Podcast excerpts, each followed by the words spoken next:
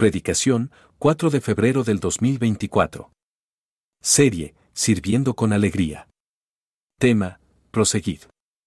Cita, Filipenses, capítulo 3, versículos 1 al 16 al 30 y el capítulo 7 versículo 1 le dijo, di eso a Faraón y Moisés dijo, es que no me va a creer. Y Dios le dice, mira Moisés, yo te puse como juez de Faraón y a Aarón lo puse como profeta. Tú vas a decirle a Aarón lo que yo te diga. Entiende que yo fui el que te puse por encima de Faraón. Y todo lo que Moisés pasaba solamente era para que él prosiguiera adelante. Es que soy tartamudo, dicen unos, otros dicen no soy de fácil hablar, decía Moisés. Hermanos, casi casi el Señor le decía, proseguid y no os hagáis. Ya tienes todo. Y todavía cuando Moisés sale y llega al mar y detrás de él estaba Faraón con su ejército, él clama a Dios, ¿te acuerdas? Y Dios le la respuesta de Dios es increíble, es maravillosa. Le dice, ¿por qué clamas a mí? ¿Qué tienes en la mano, Moisés? Una vara. Pues usa la vara. Y cuando nosotros como creyentes vamos así, ay, estoy tan desanimado porque me sacaron la lengua, oh Dios, parece que Dios dice, ¿qué tienen en la mano? Ay, tengo a Cristo. Ay. ¿Proseguir? qué bonita fueron estas dos filas las que dijeron, ahorita todos van a decir, y no os hagáis. Amados hermanos, la manera, la manera en que el servidor, o la manera que el servidor entiende o puede eh, ir adelante es entendiendo que tenemos a Cristo y eso nos hace proseguir. Por lo tanto, el servicio es un asunto de proseguir y debemos saber que la manera en que podemos ir adelante, que podemos avanzar es, y vamos al primer punto, querida iglesia, para aquellos que están apuntando, la manera en que nosotros podemos avanzar es gloriándonos en Cristo. Gloriándonos en Cristo. Si tú estás en el ministerio, si estás sirviendo o vas a entrar al ministerio, el primer punto que debes entender para proseguir e ir adelante es gloriarte en Cristo. Vamos al versículo 1 al 6 de Filipenses 3. ¿Lo tienes? Por lo demás, hermanos, gozaos en el Señor. A mí no me es molesto el escribirlos las mismas cosas y para vosotros es seguro. Guardaos de los perros, guardaos de los malos obreros, guardaos de los mutiladores del cuerpo, porque nosotros somos la circuncisión, los que en espíritu servimos a Dios y nos gloriamos en Cristo Jesús, no teniendo confianza en la carne aunque yo tengo también de qué confiar en la carne. Si alguno piensa que tiene de qué confiar en la carne, yo más. Circuncidado al octavo día, del linaje de Israel, de la tribu de Benjamín, hebreo de hebreos, en cuanto a la ley fariseo, en cuanto a celo perseguidor de la iglesia, en cuanto a la justicia que es en la ley, irreprensible. Me gusta mucho cómo empieza. Dice, hermanos, gozaos en el Señor. Y esto alude, querida iglesia, a a, la esfera en la cual existe el gozo del creyente. ¿Cuál es la esfera en donde existe el gozo del creyente? Cristo mismo. Por eso dice, gócense en el Señor. Sabemos que todas las circunstancias que nos rodean están bien desanimantes, ¿verdad que sí? De repente me gusta aprender las noticias y cuando las prendo en dos minutos la apago la tele otra vez porque me desanima la situación del, del país, que ya el cártel se peleó con otro cártel, que Acapulco está secuestrado, que, que Chiapas ya una situación, que Sheinbaum no quiere a la otra, que la otra no quiere así, y todo así. Y entonces mejor prefiero ver al Señor. Dice, gozaos en el Señor, porque la vida del creyente, su gozo no está en las circunstancias, sino en una persona. Siempre lo he dicho y lo, me vas a escuchar decirlo mil veces, pero para mí, Cristo es la persona más animante que hay en todo el universo. Pero fíjate, eh, querido hermano, que cuando Pablo viene y dice, regocijaos en el Señor, esta era una voz autorizada. Pablo era una voz autorizada para poderle decir a la iglesia, regocíjense en el Señor. ¿Por qué digo esto? Porque Pablo estaba en la cárcel. Cuando él estaba escribiendo esta epístola, Pablo estaba en la cárcel y una persona en la cárcel diciéndoles a la iglesia, regocíjense en el Señor. Tal parece que les decía, miren, yo me regocijo porque mi regocijo está en el Señor, estoy en la cárcel, mis padecimientos han servido para el avance del Evangelio, por lo tanto ustedes regocíjense en el Señor. Y no solamente es la única, el único eh, parte en donde vemos a Pablo decir eso, sino que te acuerdas en Hechos, cuando los meten a la cárcel, a la cárcel con Silas, ¿Te acuerdas de esa parte? Y ay, parece que Pablo decía, oye Silas, estamos en el peor calabozo, porque dice la Biblia que lo llevaron al calabozo de más adentro, en el más feo, horrible, frío y oscuro Silas. Y además nuestros pies están en el cepo como los peores criminales Silas. ¿Qué hacemos? Ay Pablo, lloremos. Pues lloremos juntos. Dice la Biblia que se pusieron a orar para ser fortalecidos, pero después Pablo dijo, bueno, no dice que dijo, pero cantó. Dice que cantaron himnos a Dios. Santiago dice, si aún no está alegre, ¿se acuerdan? Fuerte, los que se lo saben. Cante alabanzas. Imagínate en ese momento, Pablo y Silas en la celda más oscura, húmeda, con ratas, con lo que haya, y ellos orando y cantando. Ay, hermanos. Por eso Él es una voz autorizada para decirnos a todos, hey, regocíjense en el Señor. No, yo no soy una voz autorizada. Pero Pablo sí era una voz autorizada. Por eso él decía, sed imitadores de mí, como yo soy de Cristo. Miren, acompáñenme a Segunda de Corintios para que veamos este asunto, porque Pablo podría decirnos a todos nosotros, regocíjense en el Señor. Segunda de Corintios 11. Pablo está presentando defensa porque había unos hermanitos, ah, quién sabe si eran hermanos, eran primos, yo creo, que rechazaban el ministerio o el apostolado de Pablo. Segunda de Corintios 11, versículos 22. ¿Lo tienes? Para que veamos por qué Pablo cuando dice regocíjense, la iglesia debe poner atención. ¿Sí? Ok, dice, ¿son hebreos? Yo también. ¿Son israelitas? Yo también. ¿Son descendientes de Abraham? También yo. ¿Son ministros de Cristo? Como si estuviera loco hablo. Y esto es maravilloso, hermanos, porque para Pablo el jactarse de algo era un asunto de locura. Él no se jactaba de él mismo. Y a todos aquellos que se jactaban de algo, decía, esto es una locura. Porque Pablo lo único de lo que se jactaba era en Cristo y de repente tenía que sacar sus credenciales, las tuvo que sacar. Pero para él este era un asunto que no estaba en su mente nunca. Estarse jactando, yo hice, yo esto, yo fui a plantar una iglesia en Harvest Norte y tengo ahí, ¿qué es eso? Y Pablo viene y les dice, como si estuviera loco, hablo.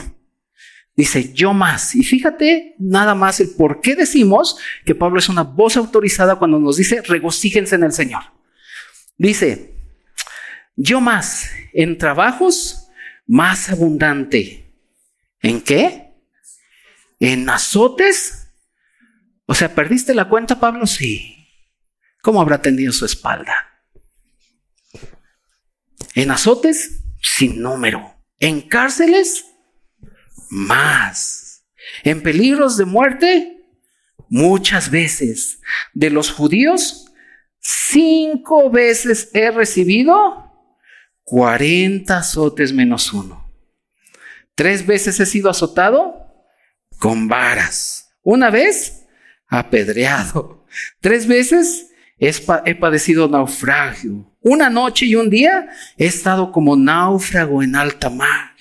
En caminos, muchas veces. En peligros de ríos, peligros de ladrones, peligros de los de mi nación, peligros de los gentiles, peligros en la ciudad, peligros en el desierto, peligros en el mar, en el mar, peligros entre falsos hermanos, en trabajo y fatiga, en muchos desvelos, en hambre y sed, en muchos ayunos, en frío y en desnudez, y además de otras cosas, lo que sobre mí se agolpa cada día, ¿qué? La preocupación de las iglesias. ¿Ven por qué decimos que Él es una voz autorizada para decir, regocíjate en el Señor y gloríate en Él. Porque el apóstol Pablo, amados hermanos, a pesar de todo lo que padeció por el Evangelio, siempre le estuvo diciendo a la iglesia, regocíjense en el Señor. Regresemos a Filipenses, por favor. No solamente el apóstol Pablo les dice, regocíjense en el Señor, sino que también les dice, vigilen. Porque inmediatamente después de que Pablo les dice regocíjense en el Señor, tengo que decirles las mismas cosas porque para ustedes es seguro que estén oyendo las mismas cosas. Regocíjense, Cristo murió por ustedes, la resurrección, el regreso del Señor. Eso nos mantiene seguros, hermanos. No podemos ser como aquellos que dicen busco nuevas revelaciones o estoy buscando algo sobrenatural, que Dios me revele lo más profundo y un montón de locuras que están haciendo y que han hecho a un lado el verdadero evangelio del Señor. Y tristemente muchos están siguiendo a estos charlatanes que hablan de que necesitamos revelaciones nuevas. Cuando viene Pablo y les dice lo que les mantiene seguros es que yo les hable las mismas cosas siempre. Y luego empieza a decir al apóstol Pablo, cuídense, cuídense de los perros, cuídense de los mutiladores del cuerpo, de los malos obreros. Está hablando obviamente de los judaizantes que buscaban que la iglesia hiciera obras para agradar a Dios. Y esta es la religión, es la hazaña del hombre por conquistar a Dios. Pero más bien debe ser la hazaña de Cristo para salvar al hombre. Y viene el apóstol Pablo y dice, cuídense de ellos, de estar queriendo hacer muchas obras para agradar a Dios. Amados hermanos, porque cualquier obra que degrada la gracia de Dios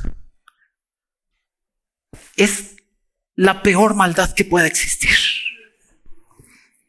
Por eso dice, cuídense de los malos obreros. Estos judíos que creían que ellos habían sido llamados obreros de justicia, pero Pablo los describe como obreros de maldad porque les decían, haz obras, haz obras, haz obras y demeritaban la gracia y lo que Cristo hizo en la cruz. Así que todos nosotros debemos entender, amados hermanos, que nosotros somos la circuncisión. Y este asunto de ser la circuncisión, amados hermanos, es para servir a Dios ahora de una manera totalmente disfrutable y gloriarnos en Cristo. Debemos cuidarnos querida iglesia, de no gloriarnos de obras. Nosotros no nos gloriamos de ninguna obra, no nos gloriamos ni nos regocijamos de tener lo mejor de lo mejor, la mejor alabanza, ni luces, ni predicación. No nos jactamos absolutamente en ninguna obra que podamos hacer, ni en nuestro propio comportamiento, ni en mi carácter bonachón. En nada nos gloriamos más que solamente en Cristo. Y esto es lo que nos va a energizar y nos va a fortalecer para seguir adelante en el servicio. Cuando nosotros no entendemos que nos tenemos que gloriar en el Señor y buscamos captarnos, en ese momento te vas a cansar. Pero cuando estamos gloriándonos en Cristo, querida iglesia, y gloriarse en Cristo significa jactarse con un gozo rebosante.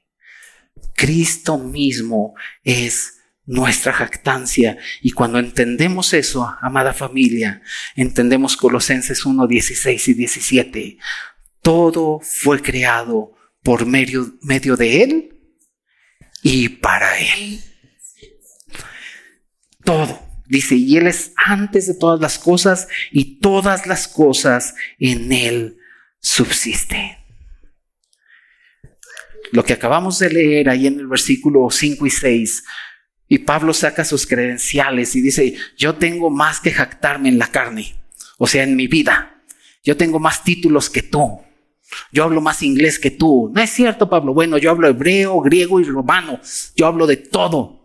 Si Pablo tuviera su oficina aquí, tendría un montón de títulos y mucho por qué jactarse. Él era un ejemplo total para los judaizantes. Pero él viene y dice, esto para mí es basura, entendiendo que él no se jactaba o no se basaba en sus capacidades, sino en Cristo.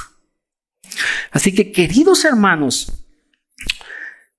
en nuestro servicio a Dios, a la iglesia, no debemos confiar en nuestras capacidades, sino en Cristo.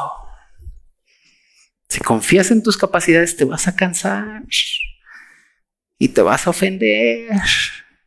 Y van a decir, ay, no, este me cae gordo. Hermanos, porque yo sí lo hago bien. Mira la presentación que hice tan hermosa. Y mira lo que él hizo. Y empiezan las competencias. Hermanos, nuestra jactancia debe estar en Cristo. Debe estar en Cristo. Y Dios va a hacer absolutamente todo para que tú aprendas y yo aprenda de que tenemos que centrar nuestro servicio en Cristo y su gloria. No en ninguna jactancia. En que si yo no estoy, pues la iglesia no sigue. En que si yo no predico, pues quién va a predicar. En que si yo no toco, pues quién lo va a hacer.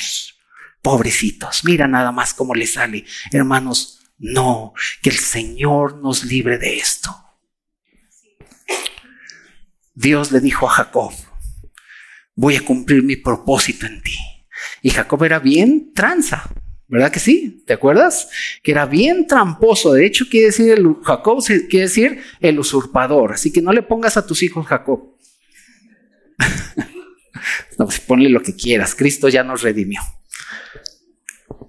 Pero él era bien tramposo y negociaba con Dios y le decía, ah, ok, vas a cumplir tu propósito en mí. Bueno, yo te voy a adorar siempre y cuando me dejes ir de viaje y regrese con bien a este lugar. Oh Dios, yo te adoro si me das ese dinero para poder irme a la Riviera Maya y cuando regrese te lo prometo que estoy en tu iglesia siempre.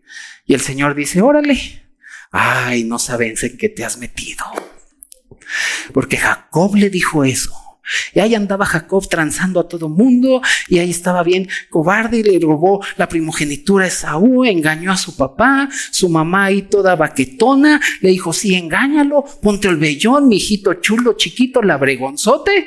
Y ahí estaba su mamá consintiéndolo y ahí el otro Jacob engañando a su papá y al final de cuentas Esaú le dijo, te voy a matar. Y ahí se va Esaú, este, Jacob corre, corre, corre, corre. Y, y de repente se encuentra Labán, su suegro, y vio a sus hijas y dijo, de aquí soy. Y entonces no sabía él que Labán era peor que él. Siempre hay un roto para un descosido. Ese debería ser un salmo. Pero fíjate bien, hermano. Tanto Esaú como Labán eran las manos de Dios haciéndole así a Jacob. Voy a cumplir mi propósito en ti. Y ahí estaba el Jacob. Ay, ya viene Saúl, ya está muy cerca. ¿Qué voy a hacer? Me va a matar. Y vio a sus hijas y a su esposa y dijo, ustedes primero. Si los mata, que las mate ustedes. Y Dios decía así. Y cuando él mandó adelante a los suyos para que encontraran a Esaú, no se dio cuenta que Jacob ya estaba en Peniel. ¿Qué quiere decir? He visto el rostro de Dios. Y en Peniel se le apareció el Señor mismo. No te suelto hasta que me bendigas. Suéltame. Bueno, te voy a bendecir. Ahí te va. Y ¡pum! Le descoyunta. ¿Sí dije bien? Descoyunta. En la cadera. ¿Sabías que esta parte en el varón es la parte más fuerte que tenemos? Sí, miraste así, está bien duro. Y Dios viene y toca su fuerza. Y ahí llega Jacob. El Señor tocó su vida. Hermanos, a raíz de ahí, Jacob empezó a aprender que se trataba de la gloria de Cristo y no de él. A tal grado que cuando se entera que José no había muerto y llegaron sus hijos, sus hijos, y le dijeron, ¿qué crees papá? ¿Te engañamos? Nosotros armamos todo para que creyeras que José lo habían, se lo habían devorado los lobos, pero él está vivo. Y en ese momento ves el cambio en carácter de Jacob, porque inmediatamente Jacob toma y levanta un altar a Dios y adora al Señor. Otros los hubiéramos agarrado a patadas, ¿verdad? Así de fácil. Pero hermanos, el punto aquí para todos nosotros que hemos sido llamados a servir a Dios es que nos tenemos que gloriar siempre en Cristo.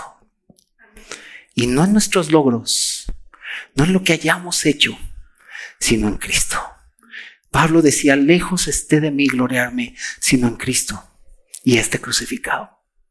Esa era la jactancia del apóstol Pablo.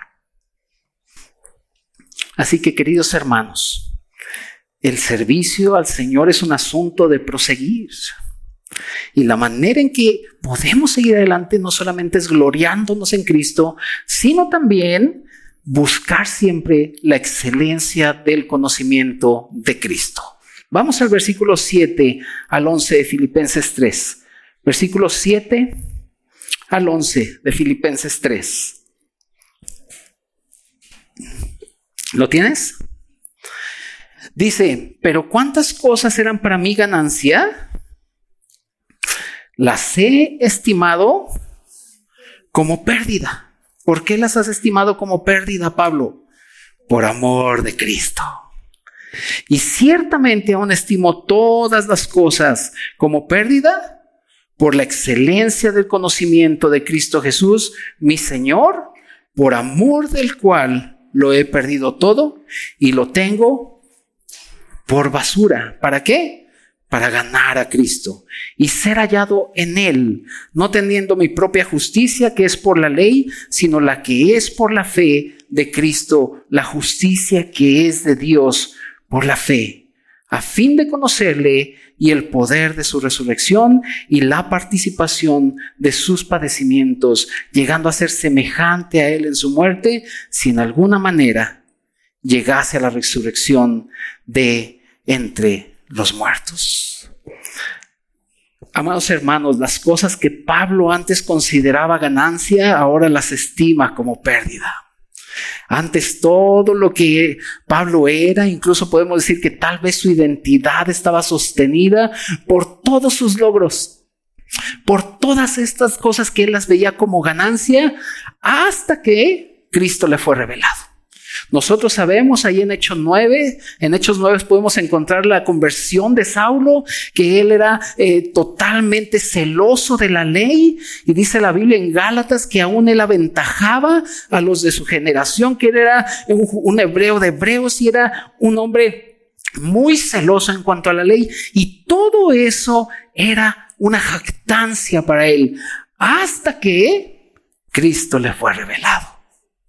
Hasta que Cristo se le presentó y le dijo, Saulo, Saulo, ¿por qué me persigues? Y Saulo dijo, ¿quién eres, Señor? Ay, yo soy Jesús, a cual tú persigues. En ese momento, querida iglesia, Pablo empezó a conocer a Cristo y empezó a entender que la excelencia del conocimiento de Cristo es mucho mayor a cualquier otro conocimiento. Nosotros nos desgastamos en gran medida para tener más conocimiento, porque mientras más conocimiento tenga, mejor me pagan. Pues está bien, sí, tienes que estudiar. Pero hermanos, ningún de ese conocimiento es mayor a conocer a Cristo. Y esto debe ser eh, y es el parteaguas del creyente, siempre se los he dicho y se los voy a decir hasta el cansancio. Me encanta cuando el apóstol Pablo ahí en Efesios 1, Efesios 3, Colosenses 1, ora por la iglesia y siempre la oración que le eleva por la iglesia tiene un común denominador y es, Señor, que todos ellos, que todos los creyentes te conozcan a ti. Y el Señor mismo lo dijo, esta es la vida eterna. ¿Cuál es la vida eterna? que te conozcan a ti. Y si vamos a Proverbios, lo vamos a ver también que su palabra y conocer a Dios es más valioso que el oro. Y viene Pablo y dice, esta es la excelencia del conocimiento de Cristo porque Cristo es excelente. Y es ahí a donde el creyente debe poner su especial atención. Todos nosotros debemos conocer más a Cristo por medio de su palabra. Y el creyente tiene la responsabilidad, hermanos, de abrir la palabra, de estar expuesto a sus verdades, pero sobre todas las cosas de ver al hermoso Cristo que presenta la Biblia. Martín Lutero decía, quita de la Biblia Cristo y dime qué tienes. Dime qué tienes. Y esta querida iglesia es el momento en que nosotros debemos poner especial atención porque la aspiración de Pablo o, lo que Pablo más quería hacer era ser hallado en Cristo mismo. Y por eso tenía que conocer, y este, este conocimiento era excelente. Y ahí en el versículo 9 lo puedes ver, que él quería ser hallado en Cristo, viviendo bajo la ley que es por la fe, no bajo la ley de las obras. Porque él quería estar tan lleno de Cristo siempre que cuando la gente lo viera, pudiera encontrar a Cristo. Y ese debe ser el objetivo tuyo y mío. Amamos tanto a Cristo, buscamos tanto a Cristo, apreciamos tanto a Cristo, que cuando la gente viene a nosotros, tiene que encontrar a Cristo.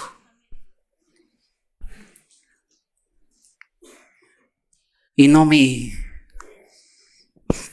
¿Viste la serie de Netflix? Está buenísima. Voy a ir al concierto de la Trevi. Qué bien. Está bien, ve. Pero hermanos, la aspiración de Pablo era, yo no quiero ser hallado en mi justicia. No quiero ser hallado en obras. No quiero ser hallado en la justicia de la ley que me decía, haz, haz, haz, haz, y si no haces estás condenado. Yo quiero ser hallado en Cristo para que cuando toda la gente vea, me vea en Cristo y puedan hallar a Cristo. Y esta es la excelencia, amadas, amados hermanos, la excelencia del conocimiento de Cristo. Tener, conocerlo de tal manera que debemos querer ser hallados siempre en Cristo, en la justicia que es de Dios, la cual es Cristo, y que sin Él Amados hermanos, no seríamos nada. Y el versículo 10, ahí en Filipenses, dice, a fin de conocerle. Este es el punto del creyente. Tu punto, tu objetivo, mi objetivo es conocerle. Y ve lo que dice, a fin de conocerle y el poder de su resurrección. Hermanos, necesitamos valorar todo lo que es la resurrección, porque gracias a esta resurrección, todo lo que el creyente es, y todo lo que tiene es gracias a que Cristo resucitó. Gracias a eso. Todo lo que tenemos, todo lo que somos. Oh Señor, te conocemos y quiero conocemos el poder de tu resurrección. Y también sé, Señor, que voy a participar en tus padecimientos. El problema más grande es que el creyente cree que nunca va a padecer. Y cuando padece, se le olvida la Biblia, se le olvida a Dios, ya no quiero ir a la iglesia, ya no quiero esto, fuchi, fuchi, fuchi. Y no ha entendido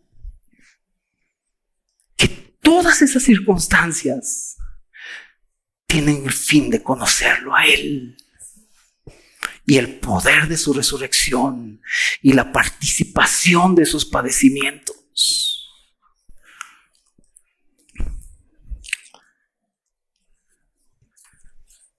Hermanos, proseguid. Para que despierten. Proseguid. Que ya había varios. Ya había varios que me dicen que sí a todos. yo, qué bendición que estás aquí. Se siente bonito que me digas que sí. sigue, sigue durmiendo. Ahorita que te, yo te despierto. Yo te despierto, no te preocupes. Hermanos, el servicio es un asunto de proseguir. Y la manera en que podemos avanzar no solamente es gloriándonos en el Señor, no solamente entendiendo la excelencia del conocimiento del Señor, sino también asir y ser asidos por Cristo. Vamos al versículo 12 al 16, nuestro último punto. Versículos del 12 al 16. ¿No tienes? Fíjate cómo habla un hombre que todos nosotros consideramos un hombre maduro, ¿verdad que sí? Por cómo veía todo y es extraordinario cómo Dios lo usó. Y ve el sentir que todos debemos tener. Un hombre maduro, dice, versículo 12, no que lo haya alcanzado ya, ni que ya sea perfecto, sino que prosigo por ver si logro asir aquello para lo cual fui asido por Cristo Jesús. Hermanos, yo mismo no pretendo haberlo ya alcanzado, pero una sola cosa hago. ¿Qué? Olvidando ciertamente lo que queda atrás y extendiéndome a lo que está delante, prosigo a la meta al premio del supremo llamamiento de Dios en Cristo Jesús. Así que todos los que somos perfectos, ay, yo no soy perfecto, pastor. Sí, en Cristo Jesús está hablando de esta perfección en Cristo. Todos los que somos perfectos, esto mismo sintamos. ¿Cuál? Proseguir a la meta. ¿Cuál? Que no lo hemos alcanzado todo. ¿Cuál? Que ninguno de los que estamos aquí hemos madurado lo suficiente, que necesitamos ir en pos de Cristo todavía más. Dice, y si otra cosa sentís, esto también nos lo revelará el Señor, pero en aquello a que hemos llegado, sigamos una misma regla. ¿Regla cuál? Sintamos una misma cosa.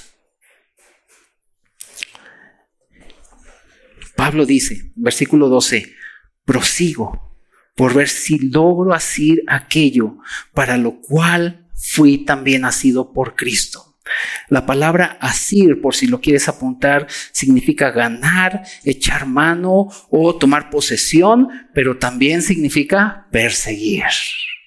Y Pablo dice, yo voy en pos de Cristo. Y cuando, cuando Pablo se convirtió, fue ganado por Cristo, Cristo lo ganó. Y la intención de Pablo siempre fue buscar y seguir y ganar más de Cristo. Hermanos, Cristo nos ganó para ahora asirnos a Él. Todos nosotros nos asimos a Él. Y, no sé si te has dado cuenta, querida iglesia, pero cuando Cristo te ganó, en el momento que tú recibiste al Señor, que te encontró, te buscó y te encontró y te salvó, no sé si te has dado cuenta que Él te atrapó. ¿No? Pues hoy te lo digo. El Señor nos atrapó y fuimos, fuimos asidos por Él y ganados por Él. En ese momento el Señor ha tomado posesión de nosotros y ahora es imposible escaparnos de Él. ¿No te da gusto? No, pastor, yo me quería ir. Ay, hermanos, yo cuando sé que no puedo escapar de Él, digo, bendito sea, Señor. Ay, hermanos, no creas que Dios se enoja de que quieras huir de Él. Él te va a perseguir porque eres de Él. Y si no, pregúntale al Jonás. El Jonás. ¿Para qué voy a predicar si de todas maneras los vas a perdonar? Esos merecen el fuego del cielo, Señor. Si no estás tan regachos, no los quiero. ¿Para qué voy a predicar? Ándale, Jonás. ¿Y qué vas a hacer? Me voy a ir. Y se fue en su barquito y ahí iba en su barquito el Jonás. Ya se rió uno, ¿eh? Ahí iba en su barquito. Y él estaba abajo disfrutando. Dije, ah, dijo, ay, ya me escapé del Señor. Y de pronto vino una tormenta. Y ahí estaban los pobres marineros que ni conocían a Dios echando suertes. Ay, ¿por quién vino esta tormenta? No por ti, no por mí. A ver, echemos suerte, a ver por quién. Y ay, y Jonás abajo. Y ellos bien angustiados y bajan y le dicen, Jonás, no te da pendiente, ve cómo está la tormenta. Y todavía el Jonás, ay, ve la tormenta y dice, sí, esto es por mí. Y los marineros, ah, ¿qué hiciste, Jonás? ¿No te da temor?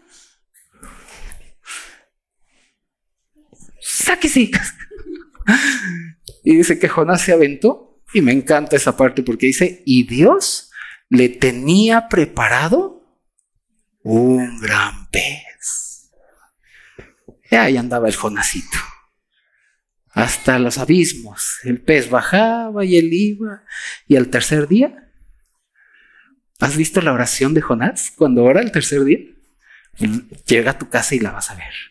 Oh Señor, tú eres santo y verdadero. Tus olas se agolpan sobre mí. Imagínate Jonás ahí empieza orando. Oh sí, ya me rindo, me rindo. Ya sé que no puedo escapar de ti. Ándele pues. Y ¡fum! Lo avienta el pie, el pez. ¿Y en dónde crees que salió? En el mismo lugar a donde tenía que ir. A Nínive. Ah, no que no. ¿Tronabas pistolita? Sí, porque no podemos escapar de él porque Él nos asió. Y ahora nosotros estamos buscando siempre asirlo más porque en verdad lo amamos. Y si no te queda claro con Jonás, acompáñame al Salmo 139.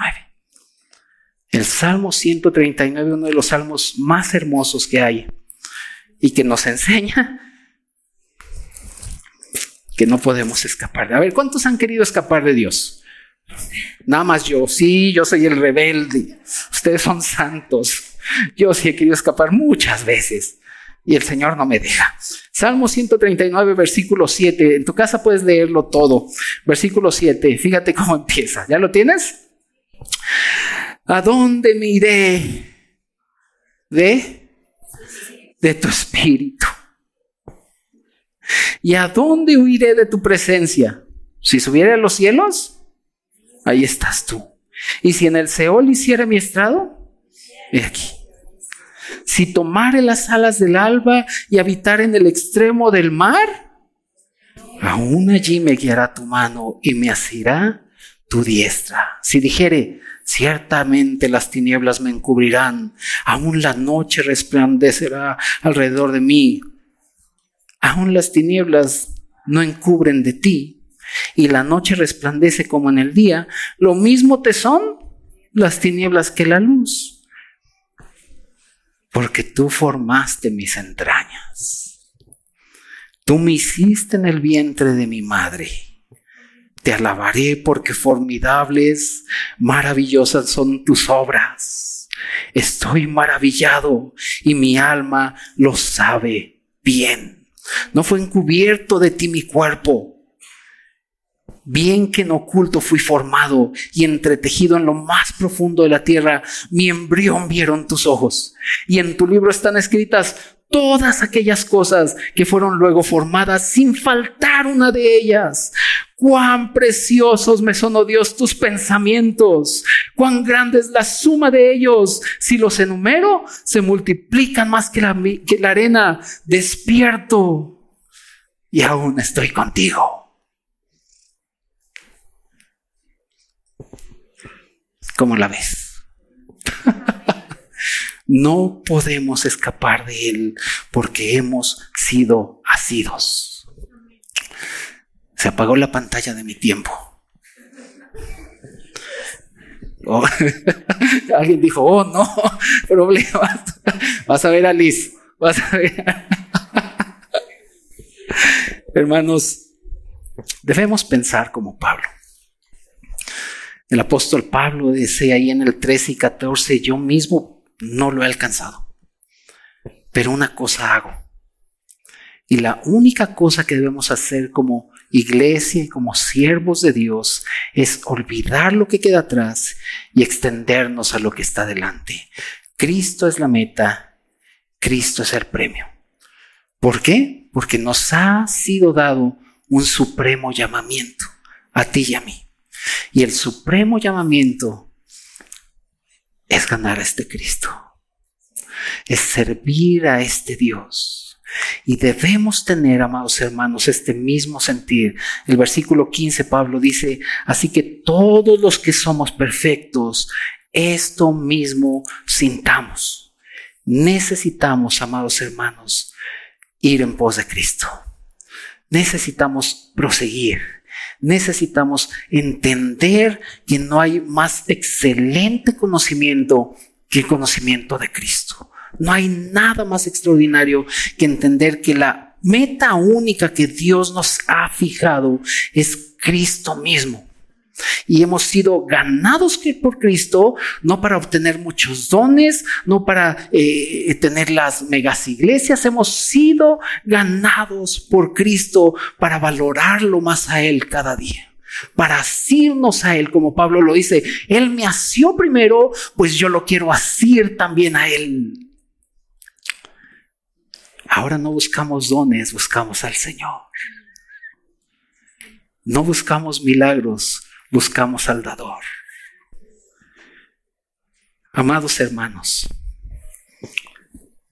que el Señor tenga misericordia de nosotros y que nos dé una mente que se centre únicamente en ir en pos de Cristo y andar conforme a este principio fundamental gozándonos en el Señor, entendiendo que servimos en el Espíritu, no nos, van a hablar, nos vanagloriamos ni nos jactamos de ningún logro, ninguna cosa más que de Cristo, a fin de ganarlo a Él y ser hallados en Cristo mismo.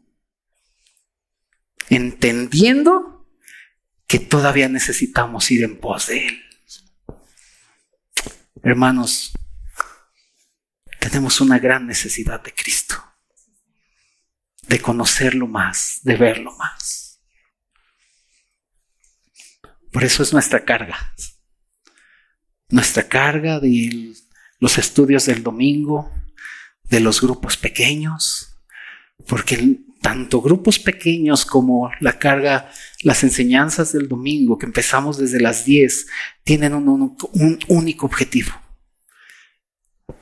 Cristo mismo. Que Cristo sea mostrado a todos ustedes. Y que todos digamos, qué bendición es ir en pos de ti. Pastor, pero yo en mi, en mi casa lo hago. Está bien. pero la Biblia dice, a fin de conocerle, con, a fin de conocer con todos los santos cuál es la anchura, la longitud, la altura y de conocer el amor de Cristo que excede todo conocimiento. De tal modo que es la iglesia la que puede ver más aspectos de Cristo que tú hay en tu casa solito, que a final de cuentas te vas a distraer, ¿sí o no? Nosotros con el Super Bowl ay, ojalá ganen los 49 y leyendo la Biblia. Y hermanas, ustedes con que tengo que echar una carga de ropa, sí. Y la comida, sí. Y terminamos, hermanos, totalmente distraídos. Lo que Pablo habla, decir, todas estas cosas que eran ganancia, las tengo por basura, solamente eran cosas que nos distraen de la verdadera meta, Cristo. Y saben ustedes que la mayoría de los creyentes andamos tras añadiduras. El Señor dijo, mas buscad primeramente el reino de Dios y su justicia. Y todas las demás son añadiduras. Y el creyente dice, buscad, sí, el reino de Dios. No, las añadiduras están mejor. Y ahí anda orando por puras añadiduras. Ay, añadidura esta, añadidura esto. Ir en pos de Cristo es para ganarlo más a Él, a fin de ser hallados en Él, en su justicia que es por la fe, en su justicia que es en Cristo, a fin de conocerle y el poder de su resurrección. Oremos, querida iglesia, porque ya no sé, no fue mi culpa lo del... Vamos a orar, querida iglesia. Padre, bendecimos tu nombre. Te adoramos, oh Dios, por... Nos has dado este supremo llamamiento de asirte, pero tú nos asiste primero y Señor, que todos podamos entender que el fin, el fin, Señor, del creyente es conocerte más, apreciarte más, exaltarte más y tener el anhelo de ser hallados en tu justicia, que es en Cristo Jesús a fin de conocerte y entender, Señor, que aún no, hemos, no lo hemos alcanzado todo y que queremos seguir en pos de ti. Gracias, Señor, por habernos ganado. Gracias por habernos salvado. Gracias que no podemos escapar de ti. Gracias, Señor, que tú nos has asido Qué bendición y qué seguridad podemos tener en eso. Ahora el creyente camina seguro de su salvación, pero también el creyente, Señor, debemos entender, Señor, que necesitamos ir en pos de ti y entender que tú eres más valioso que cualquier otro logro que nosotros tengamos. Ayúdanos a no jactarnos absolutamente de nada más que de ti y de tu preciosa cruz. Señor, ayúdanos que en nuestro servicio podamos eh, gloriarnos en ti, entender que necesitamos la excelencia de tu conocimiento, Señor, y entender que debemos asirte Gracias, Señor. Padre, bendice esta iglesia. Bendice a mis hermanos. Señor, que ellos puedan conocerte aún más. Señor, que ellos puedan llegar al conocimiento de tu voluntad para agradarte en todas las cosas. Señor, que tú puedas revelarte cada vez más a esta iglesia y que terminemos todos cautivados y enamorados de, gran, de tal manera que podamos decir todo lo que para mí era ganancia ahora es basura con tal de conocerte más a ti. Señor, llévanos a eso. Por favor, Dios. Te lo pedimos, oh Señor, en nombre de Jesús. Amén. Amén. Amén.